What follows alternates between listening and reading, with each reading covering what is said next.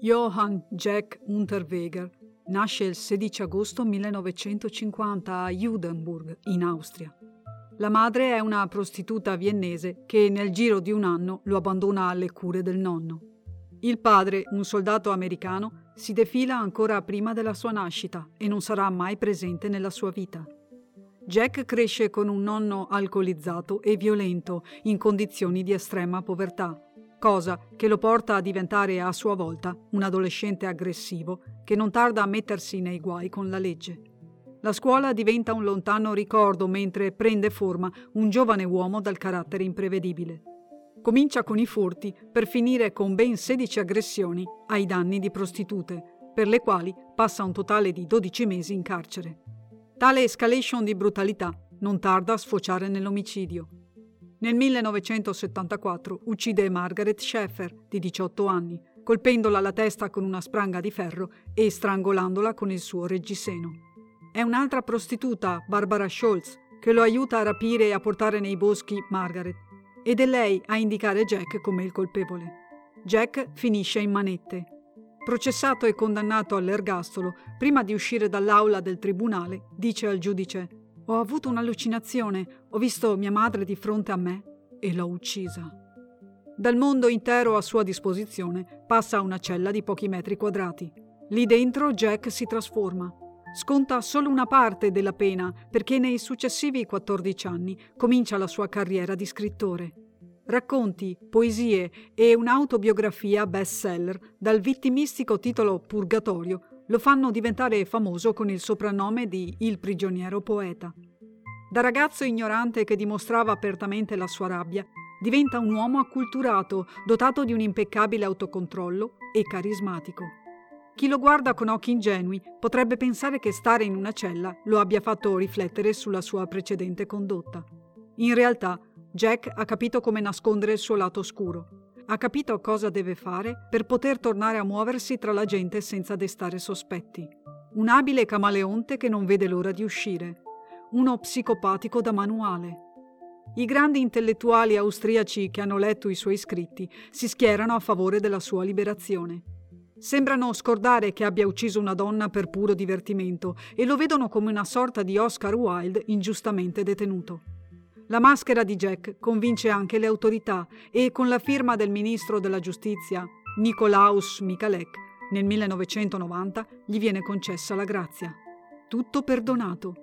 Jack è visto dal pubblico e dalla stampa come il perfetto esempio di detenuto riabilitato, una sorta di pubblicità su due gambe a favore del sistema carcerario austriaco. Nessuno sa che gli psichiatri che lo hanno esaminato si sono detti contrari al suo rilascio. Secondo loro, la brutalità del primo omicidio parla di un uomo che sicuramente tornerà a uccidere alla prima occasione. Come scrive uno psichiatra, è uno psicopatico, sessualmente sadico, con tendenze narcisistiche e istrioniche, incline a scatti d'ira e rabbia. Non è possibile riabilitarlo. Il lupo perde il pelo, ma non il vizio, in poche parole. L'Austria sceglie di mettere a tacere tali opinioni e si lascia conquistare dalla sua carismatica personalità costruita a tavolino dietro le sbarre. La vecchia vita è finita, dice appena uscito dal carcere. Adesso comincia quella nuova. In seguito, tale frase verrà interpretata come la promessa da brivido di un killer sadico assetato di sangue. Si pavoneggia come autore del secolo, rilascia interviste, partecipa a dibattiti, è l'ospite d'onore alle feste viennesi. La sua fidanzata ufficiale, Bianca Mrak, ha 18 anni, la stessa età della sua prima vittima. Con la fama arriva anche il denaro. Jack può permettersi abiti costosi e una Ford Mustang con la targa personalizzata. Jack 1 c'è scritto. Non è di certo il numero uno in ambito letterario, visto che durante il suo primo anno di libertà uccide sei prostitute, mentre si sposta tra l'Austria e la Cecoslovacchia. Il 15 settembre 1990 il corpo di Blanka Bokova viene ritrovato vicino al fiume Vitava, in Cecoslovacchia. È stata picchiata e strangolata con un paio di calze grigie. La notte precedente un testimone l'ha vista parlare con un uomo di circa 40 anni, ma oltre a questa informazione non c'è altro. Blanca, però, non era una prostituta. Diverse settimane dopo, Brunhilde Masser, una nota prostituta di Graz, in Austria, scompare. Due mesi dopo, all'inizio di dicembre, un'altra prostituta, Heidmarie Hammerer, sparisce nel nulla. La notte di Capodanno, quasi un mese dopo, il suo corpo viene trovato da alcuni escursionisti in un bosco fuori città. Come Blanca Bukova, anche lei è stata strangolata con un paio di calze. Un pezzetto della sua sottoveste è stato strappato e infilato nella sua bocca. Ci sono alcune fibre rosse che potrebbero appartenere agli abiti dell'assassino. Pochi giorni dopo salta fuori anche il corpo di Brunhilde Masser in un bosco di Bregenz, sempre in Austria.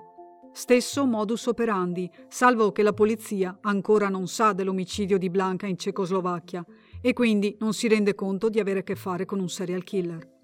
Elfriede Schrempf, un'altra prostituta, scompare da Graz il 7 marzo 1991. I suoi resti verranno ritrovati solo in ottobre nei boschi fuori Graz. Quando anche Silvia Zagler, Sabine Moizi, Regina Prem e Karin Eroglu spariscono nel giro di un mese, la polizia ha la certezza che ci sia un omicida a piede libero che sta eliminando le prostitute a un ritmo vertiginoso. Tutte e quattro le ragazze vengono ritrovate morte, tutte strangolate con una parte dell'abbigliamento che indossavano.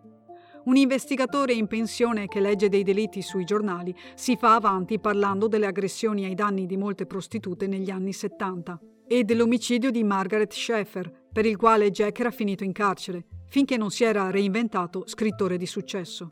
Intanto Jack continua ad apparire in tv, spesso interpellato a proposito dei delitti delle donne che lui stesso ha ucciso. La polizia austriaca comincia a tenerlo d'occhio. Sono parecchi gli investigatori che non credono che sia davvero cambiato. Sulla base delle ultime scoperte, poi, temono per la vita di ogni donna con cui verrà in contatto, specie per quelle che lavorano sulla strada. Jack è abile a non farsi scoprire e gioca con la sua notorietà, che lo protegge da indagini troppo approfondite sul suo conto. Non ci sono prove certe per incriminarlo di quelle morti e la polizia non può permettersi di sbagliare accusando con leggerezza il grande personaggio del momento. Nel 1991 Jack viene assunto come giornalista presso una rivista austriaca. Sembra che qualche forza oscura voglia aiutarlo nelle sue sanguinarie imprese gli viene infatti affidato l'incarico di scrivere degli articoli sulle differenze tra il mondo della prostituzione americano e quello europeo. Per facilitargli il compito, viene spedito a Los Angeles, dove si fa addirittura un tour del quartiere a luci rosse della città, a bordo di un'auto della polizia. Chissà quanto si diverte mentre da una parte chiacchiera con i poliziotti e dall'altra uccide tre prostitute di quelle zone. È come se lo facesse sotto i loro occhi. La prima vittima, Shannon Exley, di 35 anni, viene trovata a Boyle Hayes il 20 giugno. La seconda, Irene Rodriguez, di 33 anni, muore nello stesso quartiere dieci giorni dopo. Il corpo della terza donna, Peggy Booth, 26 anni, viene ritrovato in un canyon di Malibu il 10 luglio.